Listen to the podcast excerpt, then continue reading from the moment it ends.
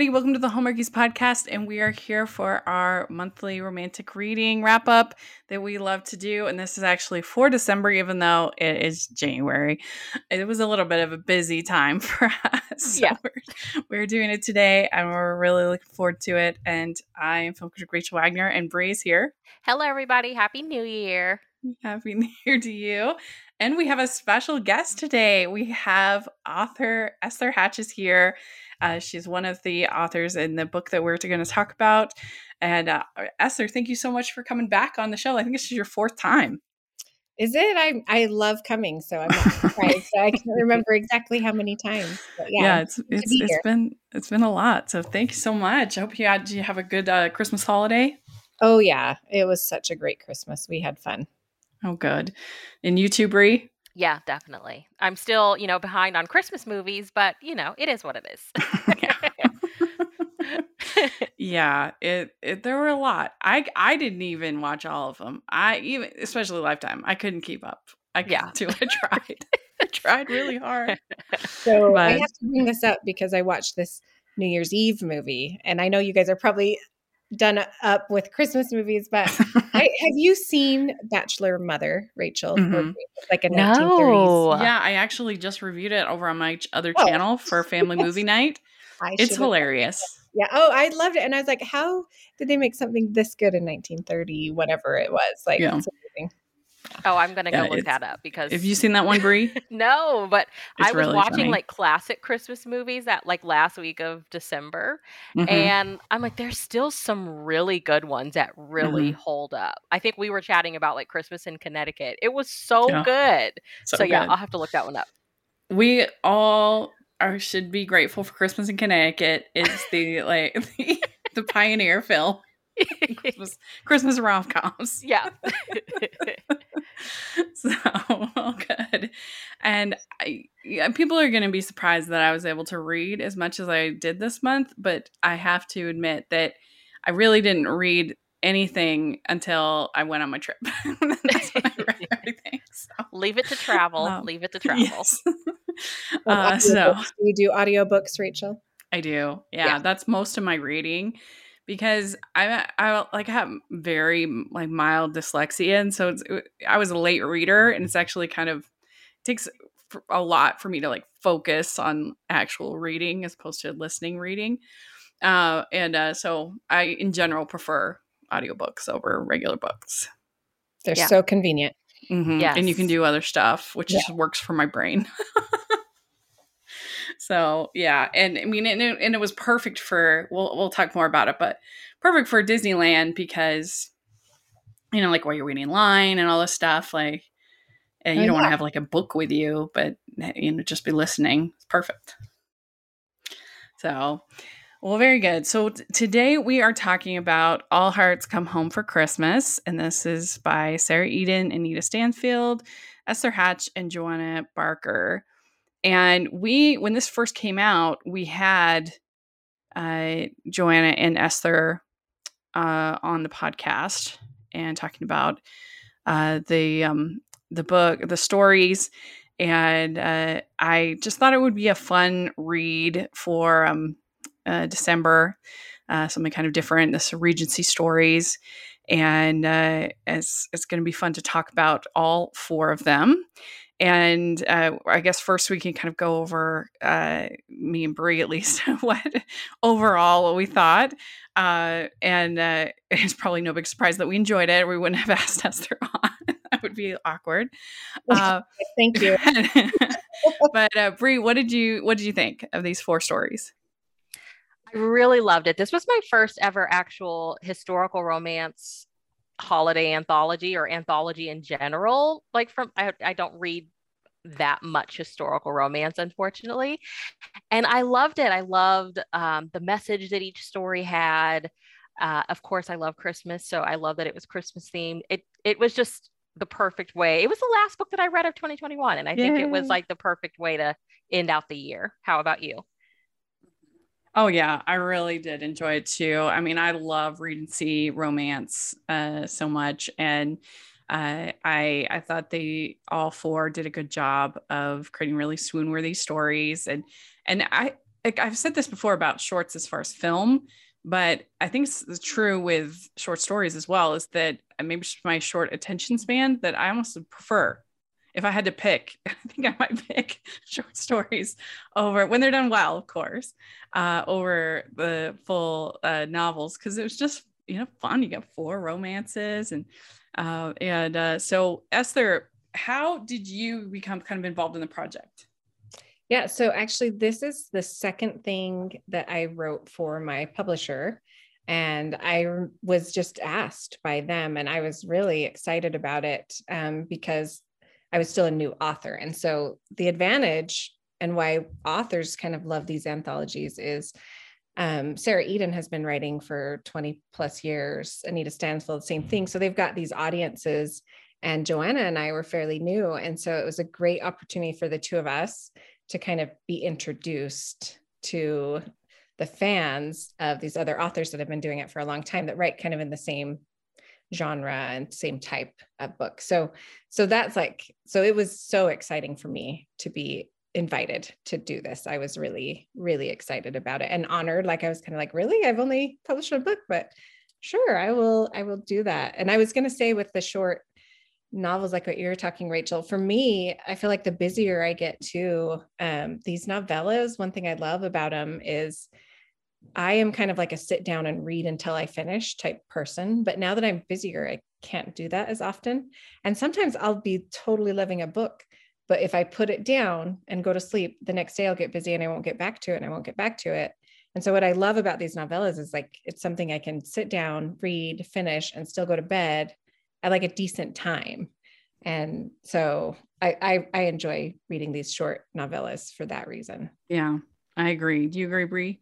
Oh yeah, they're like potato chips. Like, you can't just eat one. You know.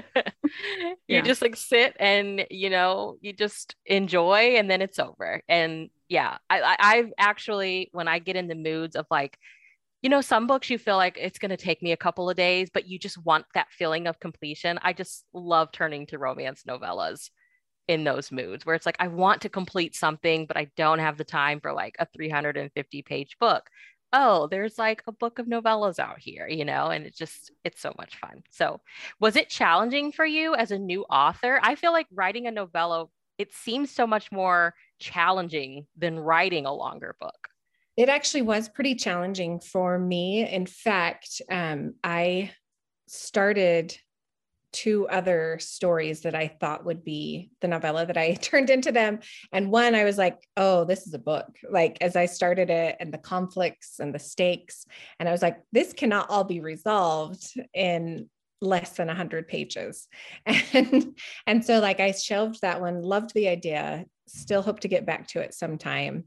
And then I started another one, and that one I set in Scotland. And I was like, oh, this is a fun story. I had found some unique history that I wanted to tell about in the story about Christmas, and kind of the same thing. It wasn't necessarily too long, or was going to be too long, but it was too hard for me to learn all about Scotland and do all of this research for like a short story that I was expected to turn in fairly quickly. And so I scrapped both of those, and I shouldn't say scrapped, but laid aside. And this is actually not a continuation. It's like a prequel of my very first novel, The Roses of Fieldstone. This Elizabeth is Rose's sister from that book. And I had already had these characters in the book and loved them. They were married at the time. And I've just always wanted to kind of tell their story. And so, like, I sat down, and after twice just not being able to do it, everything was like trudging through molasses to get these other stories out. And this one just kind of flew. Like, of all the things I've written, this has been the easiest. Wow. And most fun, I would say. I love everything else I've written for different reasons and things, but this one really stands out as one where I was like, I had a month to finish it by the time I had stopped and started so many times. And I just already knew the characters and kind of knew what would happen for them. And it was just a really, like, Charles was just a delight to write. So much fun. Yeah, I can see that. That would be fun. I know that you had said when we talked before that it was challenging because they didn't really celebrate Christmas very much in the Regency era. That's more Victorian. is when we got Christmas trees and things like that. So that was challenging. Yes, it was. And they did celebrate it, but not in the ways we celebrate it kind of at all. Mm-hmm. And so it's like, oh, you've got a Yule log and you've got 12th night. And, they have these things, but it's like for a modern audience, that's not going to feel Christmassy. And so it really wasn't until the Victorian era that our Christmas traditions really started coming into play.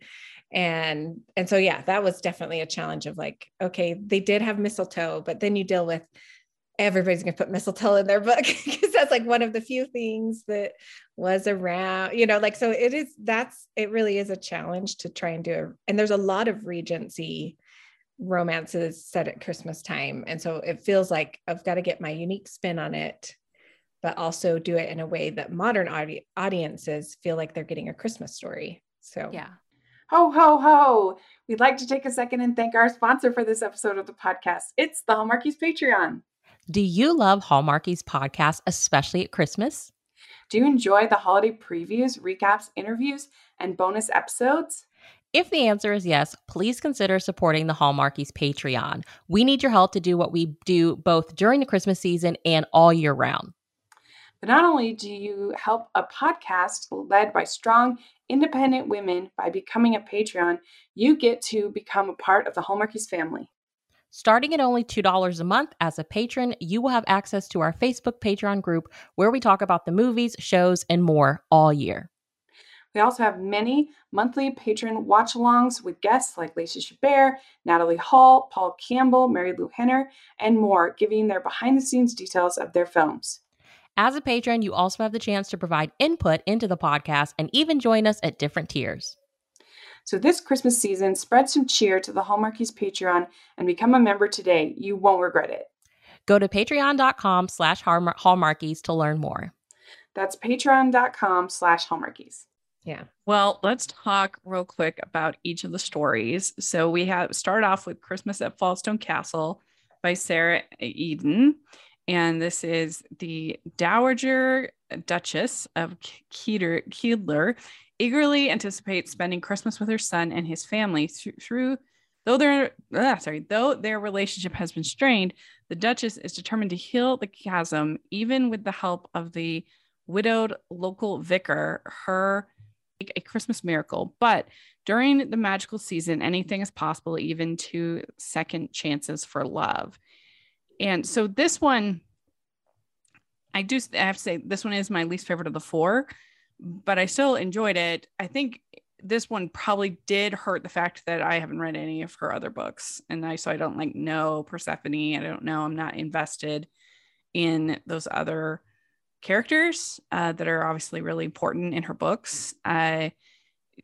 Esther, what did you've read some of her books, right? Yeah. So, and for me, and I think a lot of her fans, the Duke of Kildare, Adam Boyce, is like a fan favorite. He is so much fun. Like, their story was the first that I read of hers, Seeking Persephone, and it's still probably about my favorite. So it is definitely, if you haven't read the other books, I can see why this would be a book that you're just not quite as invested in. And it, for a novella, it has a decent amount of characters, because even though Adam Boyce or the Duke of Kildare is a pretty main character, he's not the main character, but he's who everybody loves and wants to hear from. So it was kind of a tricky balance, I think, for her to get like the right amount of him and the right amount of the actual like romance in this little short story. But but like it's really fun for fans of Sarah M. Eden's work, because it kind of shows, it's like a glimpse of the future from Seeking Persephone. Is that kind of like a Beauty and the Beast sort of story? It is, yes. Yeah, that's what I wondered. Yeah. Brie, what do you think of this one? Well, thank you for clearing that up, Esther. Because I was enjoying it. I mean, it was a little difficult, I think, at first to get into, because I felt like I was missing something, but I'm like, surely not. I didn't know if it was a spinoff of an already intact series or what have you. So that makes sense. But I just really liked the story of the mom and her son. Like the conflict in this one was just a lot, but it was so juicy and good. But I did have that feeling of at first, like, am I missing something here? Like, I just was a little confused. So thank you for making that all make sense, but I really enjoyed it. So would probably the story that like most people come to read this anthology for. Okay.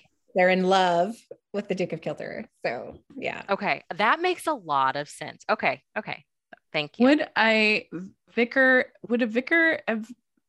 marry a duchess? Do you think that would have actually happened at that time? I mean, could it have happened? Yes, and I think she touches on this. It wouldn't be like an amazing match for sure for the duchess. And, but at the same time, she's a dower duchess. So her son is pretty much running everything at this point. And if she's not super involved in society, then yeah, she could make that choice. She's had her advantageous marriage already. I don't think it happened much, I'm sure, but is it in the realm of possibility? Yes, there's nothing illegal about it. Vicars would marry, and yeah, so it's a clash of rank for sure, but it was very sweet, and it's nice when you have sort of a more mature romance. You don't see those all the time, which was nice. And there was also sort of an element of forgiveness, which I like to see. Yeah. That's very Christmassy. Yeah. That was fun. Okay. So then next we have The Heart of Christmas by Anita Stansfield. And this one is when a chance meeting brings together a gentle seamstress and a widowed banker. Each lonely soul finds a first hint of hope. As their lives become entwined, it will take Christmas spirit to guide a broken family to love and healing. And I do think that this one felt the most Christmassy of all the stories. Would you agree, Brie? Yeah. I mean, in this one, I think I got so lost in the story, though, that I kind of didn't really pay attention to the Christmas, because I just loved how she like won over the daughter. Like I was so worried, like what's wrong with the daughter in this one? And so, yeah, it was magical all around, but yeah, it did have like that strong Christmas ambiance in the background too. So yeah, I wanted everything with the ornaments, the heart ornaments, figurines or whatever that, she repairs the broken heart. It was really good. Yeah. Yeah. What do you think about this one, Esther? I like that you mentioned the ornaments. That's one of my favorite things about this is just the imagery that she has and like the metaphor of the broken hearts being healed. And I agree. It did kind of have like that magical feeling to it of like almost like a fairy tale. So I enjoyed it for that reason too. Like a fairy tale set in like, it's probably the most humble of circumstances of the four, but yeah, I enjoyed it for the imagery and just like the tenderness. It's a really tender story. You really felt like this was a family that was being created, which is so sweet and so Christmassy. Yes. And the bond between the lead and the little girl was so sweet, and also the aunt. Started out sort of curmudgeonly and kind of warms up by the end. And I mean, they really covered quite a bit of ground for a short story in this one. Yeah, definitely. And I thought that you could feel like the chemistry between, was it Mr. Hammond? Was that his name? Or am I getting my characters confused? But anyway, the guy, he was great. Yeah. Yeah. It was a lot of just, it was a really well-told story. I don't know any other way to put it. I was like, okay, we're getting into the weeds and seeds here of this anthology. This is great. Yeah, yeah. Yeah, a broken family to love and healing. And it was definitely, like I said, there was forgiveness, there was healing. And so, yeah, it was a really good one. And All right. So then we have Tis the Season to Be Daring by Esther Hatch. And this one is Elizabeth Davenport has had quite enough of the London season. Determined to evade a parade of unsuitable suitors, she seeks help from one gentleman who has no regard for society's rules. All of society knows Lord Hawthorne is not interested in marriage, yet he cannot deny Miss Davenport's unique charm. As the Christmas season works its magic, their charade begins to feel less like play acting and more like love. So it must have been fun, Esther, to write like a real rake, as they say in Regency. Oh, so much. I loved that. He just more than being a rake, he was more just someone who just did not care at all about the rules of society. Like he was going to do what he wanted, do what he pleased, and didn't really ever think anyone would catch his eye in that world. And so it's always fun when you prove a character wrong. Well, you said that this story just kind of flew out of you. Did he come to you first, you think? Well, so they are in my previous novel. They're married. Okay.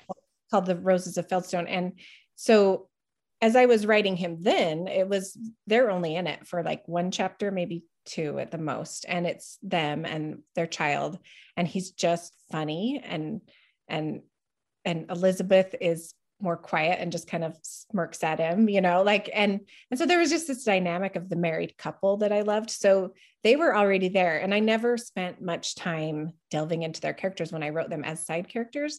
I was just kind of making them fun side characters. And so when I sat down and wrote this, I did already know them, even though it was just a little bit. Like I took those things that I did know and just kind of amplified them to make more full characters. And so, it made it much easier. I didn't have to come up with a character. They were kind of already there. Yeah. You just gave them more life to them. I love that. Yeah. Well, it's kind of like the Regency version of sort of the bad boy that gets reformed by the end, which I enjoy. Yeah, it was really good. And like the way that he just enjoyed riling up her mother. That is a dynamic that is absolutely one of my favorites and he's just he riles her up, but is actually quite clueless about it because he just literally does not care about rules, and her cares so much about them. And like, there's a scene where she's carrying sticks around London, like pieces of wood, because he just asked her to. And she's like, why would I be carrying wood? But she doesn't. I don't know. Like, it's just kind of like, don't you have servants to do this stuff for you? So that dynamic was a really fun one to exploit, I guess.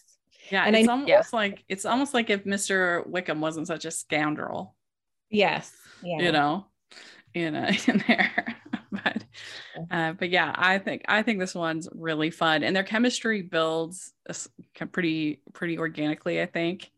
And like, she's kind of surprised that by the time that she finally has to admit, like, oh, I really like being with this person. It's not just the deal. Yeah. Mm-hmm.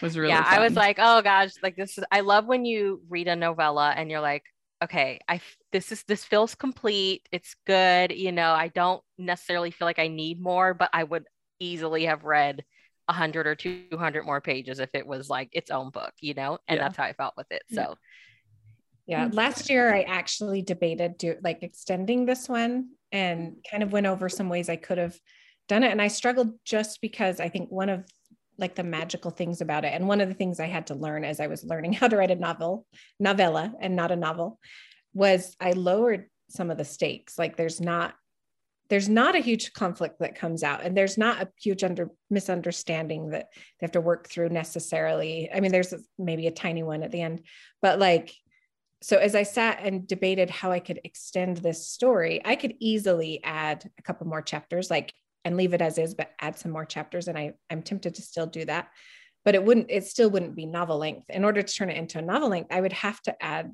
more conflict and things And so I kind of stepped away from the idea because I actually just love how sweet their story is. Yeah. I don't really want to throw in another third man that gets between them. Oh, no. Thinking of like all the ideas of, okay, what could I throw? Like what hitch could I throw into their story to make it full length? Mm-hmm. And I never really quite felt good about it. So I might still maybe extend it, but it would probably still be just a longer novella and maybe release it separately. I would have to talk to my publisher and see if they would even be interested in something like that. But I kind of stepped away from the idea of complicating their story enough to make it a full length. I mean, I actually do have a few other little ideas. I shouldn't say never. But yeah, I do love this story enough that I've thought about extending it. Well, no, it's good that it kept simple, because one of the things I think that makes the fake relationship story, what makes that work is when it's not sort of overthought, like it's, cause it's just such a silly idea. But so if you have characters that are all like, how could you lie to me? Oh, and all this stuff, then it just ruins the fun. Cause it's such a fun thing. Yeah. So you just have to, so it's good. I think that it kept it simple. Yeah. And this one's lighthearted pretty much start to finish. Yeah. Just like fun. Yeah. Mm-hmm. Mm-hmm. All right. Last one is The Christmas Dress by Joanna Barker. And this is seamstress Nell Addington is thrilled when her childhood friend Jacob Hammond commissions a dress for his sister. But when Nell realizes her feelings for Jacob's run deeper than friendship, an unexpected snowstorm and some holiday cheer may convince them both that love is worth fighting for. And I do think this one is pretty similar in some ways to the Anita Stansfield one. But I liked Nell as a character, and Jacob and Alice were really sweet, and it was very cozy, the whole thing with them and the snowstorm and everything like that. It reminds you of when Lizzie and Jane get stuck in at the Bingleys, when she's sick. That's sort of what it reminded me a little bit of. But Bree, what did you think of this one? I really loved this one too. I thought that this was a really strong way to round out the anthology as a whole. And my goodness, that scene where he shows up at the dress shop when she doesn't show up to the party. Yeah, that was really good. Yes, I was like, this is perfect. So yeah, I really like this one. Yeah, it was good. Yeah, what do you think of this one, Esther? Yeah, I'm thinking through it like. With The Heart of Christmas, I said it was like kind of fairy tale-ish. And this one really, really feels that way to me. It's almost like Cinderella story, except for Cinderella comes in and heals some family dynamics or helps, I guess, more in this one. But so I love that one. I love Joanna's writing. She just writes such beautiful prose. Like I'm a little jealous of it, but so I'm always a sucker for a Joanna Barker novel or short story. And I loved how she incorporated all the snow and the snowball fight. And like when I was talking about how it's hard to do the things that really our audience can relate with. I love that she was able to take the snow and kind of incorporate that into the Christmas feelings involved. And yeah, it was a really fun one. Yeah. Just very, very cozy. I think that's the word. Yeah. We'd like to take a second and thank our sponsor for this episode of the podcast. It's the Hallmarkies Merch Store. Are you looking for that perfect gift for the postable, hearty, or Hallmarky in your life? What about getting that t-shirt or hoodie that will help you stand out at your next holiday party? Now is the time to check out the Hallmarkies Merch Store. Full of festive designs by artists like Jessica Miller, Carrie from Hallmark Comics, and more. You can even have more than just shirts, but totes, cell phone cases, notebooks, mugs, and more. And it isn't just Hallmark. We have designs for Anna Green Gables, Man from Snowy River, The Nanny, and more. Every purchase at the merch store goes to help support the podcast and allows us to make the great content you know and love. There are frequent sales, so go to tpublic.com/stores/Hallmarkies or see the link in the description. That's tpublic.com/stores/Hallmarkies. So let's do our reading roundup. This is where we talk about what we've been reading. And I'll start. My first one is Mr. Dickens and His Carol by Silva Samantha. I was actually really enjoying this for the first part, where it's kind of this novelization of, you know, what it would have been like for Charles Dickens to write A Christmas Carol. But then it kind of lost me as it went to actually making Charles Dickens Scrooge in a pretty heavy-handed way. And I was just kind of like, ugh, he wasn't Scrooge, you know, like, I don't know. It was just like, even saying some of the same lines, he's saying bah humbug, things like that. I'm just like, oh, so it kind of lost me, but yeah. So that was the first book that I read. What about you, Bree? What's the first one you read? The first one that I read was The Matzah Ball by Jean Meltzer, which has been all over the place, and it's adorable. It follows a Jewish author who loves Christmas, and she writes Christmas romances under a pseudonym. Her parents are like these really big, well-known name, like, people in the Jewish community. And so a lot of it is just like her hiding who she truly is. And she has a chronic illness, and it boils down to her publisher coming to her saying, we want you to write a Hanukkah romance. And, you know, so it's like a second, not really a second chance, more like a childhood friends to lovers / second chance romance. The guy that she was in love with at camp, it has like this big Jewish party that he puts on, and she wants to get in there and help out to have inspiration for her book. And I just thought it was adorable. So that's The Matzah Ball by Jean Meltzer. Sounds really good. What a cute idea. Yeah. of having, because there are so many Jewish writers who write Christmas movies and books. So what a kind of fun idea for doing this secret love. I love that. I'm going to have to read that. That sounds good. Did you have anything, Esther, you wanted to share? I have been reading, but I haven't been reading Christmas things. Well, that's okay. It's whatever you want to share. Not all mine are Christmas. And I actually don't like, so I started writing mostly as a reader. So like I read all growing up, and then oddly enough, now that I'm writing, I read less, which is actually one of the sad things about becoming an author. But my most recent two reads, and I'll talk about the first one first, was Caraval by Stephanie Garber. So I'm very highly influenced by internet and media now, because I've made friends with a bunch of bookstagrammers, we call them. And so this one was just blowing up Bookstagram. Everybody loved it, and I really enjoyed it. It was a lot of fun. It's kind of like a circusy, magical world, but at the heart, it's a romance, which is always kind of my thing. And so with some twists and turns along the way where you're not quite sure how everything's going to turn out until the very end. So it was really fun. Cool. Yeah. So my next one is not a romance at all. And so back in 2017, I went to Disneyland, and I there's this really long book called Walt Disney: The Triumph of the American Imagination by Neil Garber, all about Walt Disney. And it's almost 900 pages, and with like incredible detail about everything in his life and everything he did. Anyway, I started in 2017. Every time I would go to Disneyland, I would listen to this book while I was waiting in line. And so I finally finished it. Yay. Congratulations. It only took me 4 years.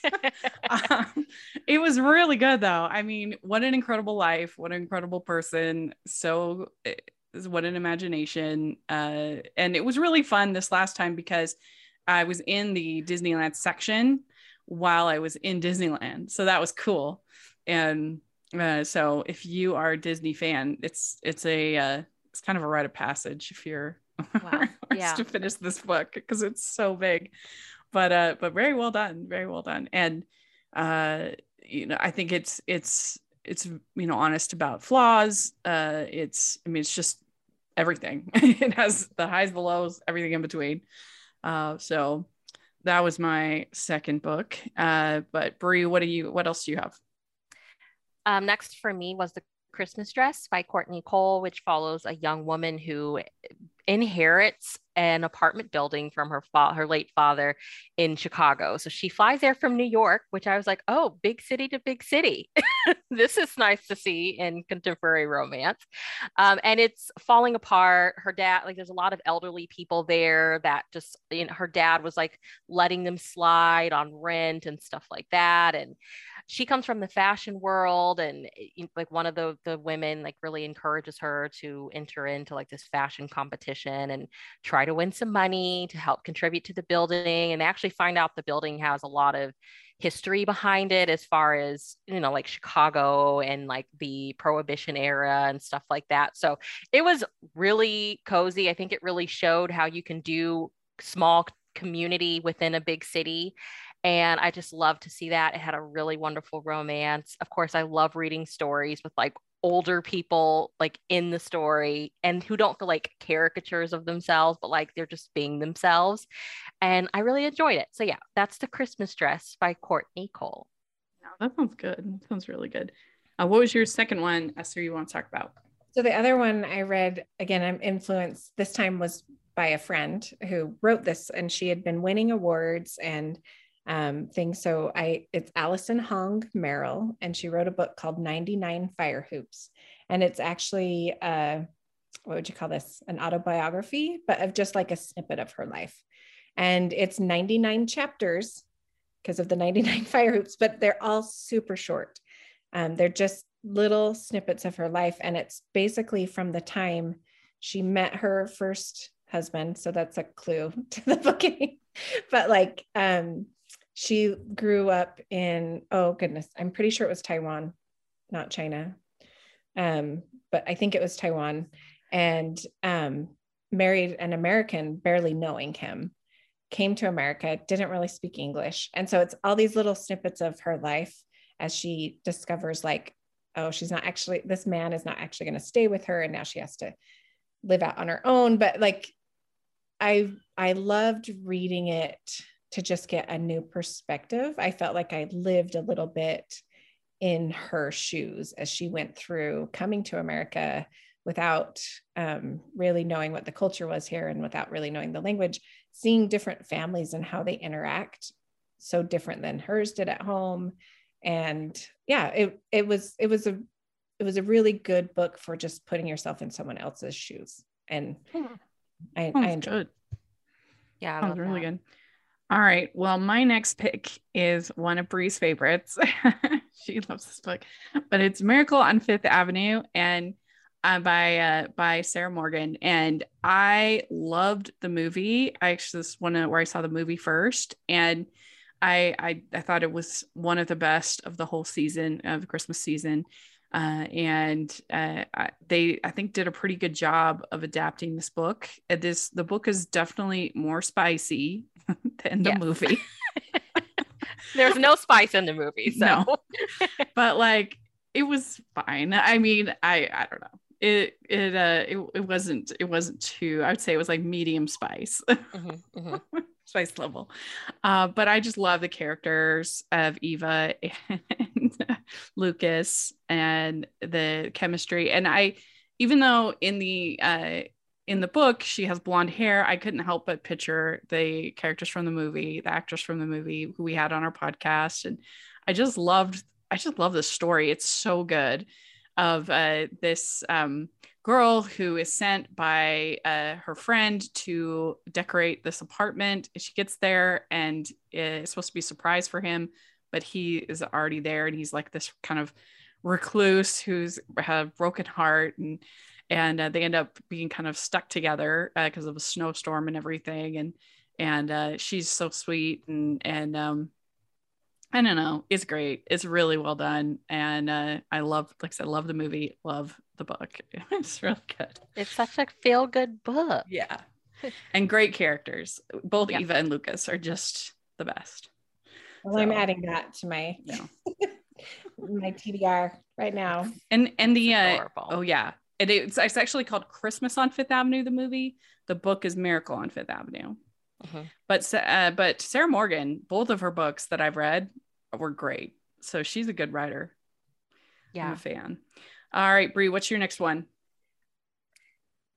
Next, I read A Season for Second Chances, which takes place somewhere, I think maybe Scotland. I may be wrong. But what I love about this one is the heroine in this one, her sons are like grown men. So we're following like an older woman, but it's not like this big deal, right? You just see scenes with her talking to her adult sons, and she walks in on her husband cheating on her, and she's known their entire marriage that basically he's had affairs, but it just is like kind of like that last straw, right? And like, I just walked in on this. This was the sign that I needed, that this was over. And she is going through like the newspaper or something, and she sees an ad for, I can't remember what they call it over there, but basically an older woman needs someone to come stay at her house while she goes and like tests out and see if she's ready to move into like a retirement home. And this is her relationship with the nephew of that woman, and he does not make it easier on her.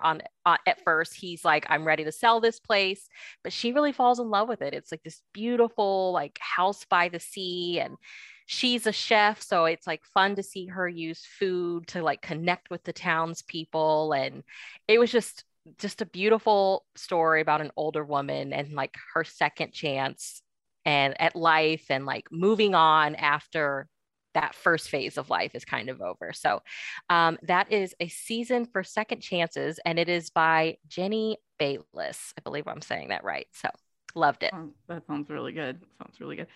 All right. My last one is The Hating Game by Sally Thorne. And I know I'm way late on this. Like I haven't read it either. You haven't?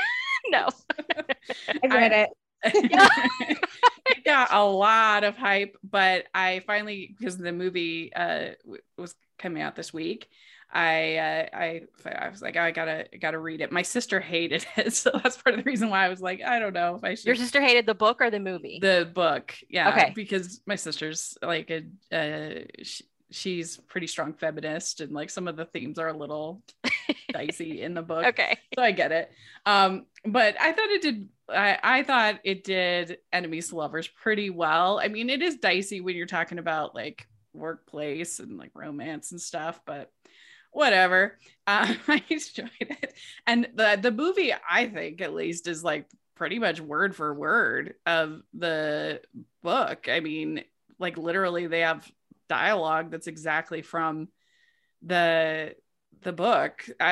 So I think if you like this book, you'll like the movie. They have really good chemistry, and it was I thought a pretty fun little rom-com. Yeah, there's definitely some like weird stalker elements of the dude. Like the fact that he painted his wall the color of her eyes is a little weird. And some of that other stuff, but again, whatever. I mean, my favorite movie is Sleepless in Seattle, and it's, I mean, talk about stalker. So I can't be too harsh on this one, I guess. I feel like as an author, I'm coming from this as somebody who looks at a book, and I feel like there's this level of, it can be done with believability. It can be done with like your feminist idealisms, mm-hmm. Where if you make your book entertaining enough, yeah. You kind of forget. Yeah. You forget that, like, oh, that is kind of stalkery. Oh, that is a little creepy. Oh, well, like the workplace, they shouldn't be doing this. But like, if it's fun enough, I feel like it forgives a lot of those things. Yes. And that's one of the things I loved about The Hating Game. It had definitely things maybe that I don't agree with it. And it is a pretty spicy book for me, yeah, but it is spicy. But the chemistry was so great. I don't know, the back and forth between the main characters were so great. Like it was just kind of your page turning rom-com. Well, it was funny too, like the different games, like, oh, we're playing that game now, you know, kind of thing. Yeah. Well, I love that you said that, Esther, because I believe that when it comes to rom-coms, it's just kind of a given that we do forgive certain things because you're in it for the comedic aspect, right? Like, right. That's hard to do. I like realistically, let's be honest. Yes. You have to have some stretches of conversation or something. I mean, I think all the time I'm like, how would Sleepless in Seattle work in today's world? I don't know how you would pull that off. with the internet and yeah, well, especially with her, like her going to like see him and just sort of watching him in the street. I think maybe you'd have to get rid of that scene, but the rest. And like getting his address. I can't remember how she does it, but she's like calling up and says it's for a story. Yeah. Mm-hmm. But yeah, this is pretty fun. And there's just the banter. I mean, I think enemies to lovers in general is probably not the best if you're talking about like real life. I don't really think that's the best start to a relationship, but in fiction, it's a lot of fun. Yeah. that those tropes. And so maybe call it a bit of a guilty pleasure, but I just had fun reading it. So that was my last, or listening to it in this case. And like I said, the movie is pretty fun. I enjoyed it. I can't imagine anybody, if you like this book, you will like, I can't imagine you not liking the movie. It's so close. What was your last one, Brie? My last one was, oh my gosh, I did read a lot of Christmas stuff. Okay. It was The Christmas Bookshop by Jenny Colgan, which is so cozy, you guys. If you're still in the Christmas reading mood, it literally, it has a romance in there, but it's also a really wonderful story about sisters and how we just don't always understand each other, but maybe how we want to, and just like working on that relationship as adults. But really the sister who's kind of the fun one and doesn't have kids and just totally different from her older sister, she goes and helps her with the kids and gets a job while she's there working in this bookshop that the owner is just really kind of stuck in time and doesn't want to, you know, come into the 21st century. So it's really her helping him out. Like, hey, no, don't buy these books that nobody's going to come in here and buy. Buy these ones that people are actually looking for, like little stuff like that. And it just, if you like books about bookshops and, you know, just that cozy Christmas feeling and family, I really enjoyed it. I have had some ups and downs with Jenny Colgan's books, but this one really took me by surprise. I really loved it. So that's The Christmas Bookshop by Jenny Colgan. That's actually a conflict in The Hating Game too, because there's the one publisher who is the one boss. He just wants to make whatever will sell. And then the other one, wants to actually do something meaningful. And so that's part of the game, sort of the fighting. I love that. Yeah. Yeah. So, well, very good. Very good. Let us know if you're listening, what you've been reading and what you think, if you've read any of the ones we talked about. Would love to hear your thoughts. And thank you so much, Esther, for coming. This was so much fun. Thank you. I love coming. Thank you for having me. It was great. And I mean, just saying, if you all want to do another anthology, we won't be upset about it. I actually do have one next year coming up, but it won't be with the exact same people, but I think Sarah, some, but yeah. Yeah. Ooh. And it's actually going to be that Scottish one that I gave up on. So I finished it. So So it'd next be fun to do a Valentine's anthology. Oh yeah. Regency. That would be fun. That would be cute, but very good. Well, why don't you tell people where they can follow you and where they your books and everything like that? Yeah, I'm most active on Instagram, and it's just author Esther Hatch. And I'm also on Facebook, same thing, author Esther Hatch. You can follow me on Twitter, but I never ever use it, so I don't suggest it. And you can also sign up for my newsletter on my webpage, which is estherhatch.com. And Brie, where can people find you? On Instagram, I am at Falling for Romance. On Twitter, I am, I believe, Bree Hill XO, and I co-host the Categorically Romance podcast. Very good. And you can find me at Rachel's Reviews, all over social media, iTunes, YouTube, and on Rotten Tomatoes. So check that out. And make sure you're following the podcast at Homeworkies Pod and Homeworkies Podcast, all over social media. And if you are listening on iTunes, please leave your ratings and reviews. We really appreciate that. And if you're listening on YouTube, please give this video a thumbs up and subscribe to the channel. We appreciate that so much. I think all three of us are on Goodreads, so you can check us out on there as well. And I hope y'all have a great, happy new year. And make sure you check out the Patreon and the merch store. We would be grateful. So thanks so much, everybody. And we'll talk to y'all later. Bye. Bye.